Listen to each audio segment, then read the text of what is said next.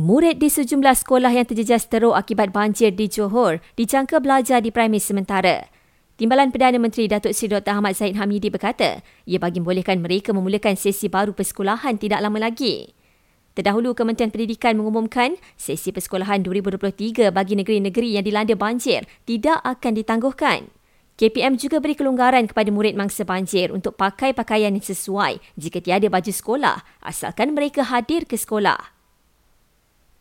Kerajaan akan mengkoordinasi bantuan kepada masyarakat orang asli yang terjejas dengan banjir, terutama di Johor dan Pahang. Justru Jabatan Kemajuan Orang Asli akan ke kawasan masyarakat itu yang terjejas bencana tersebut untuk buat penilaian termasuk jumlah sebenar yang terjejas.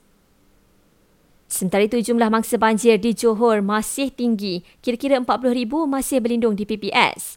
Di Pahang, jumlah mangsa turun kepada sekitar 150, Sarawak hampir 100 dan Melaka hampir 90.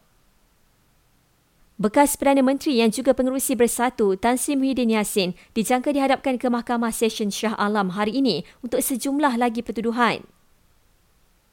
Kementerian Perdagangan Dalam Negeri dan Kos Sara Hidup akan bincang dengan pihak berkaitan berhubung rancangan memperkenalkan insuran rahmah.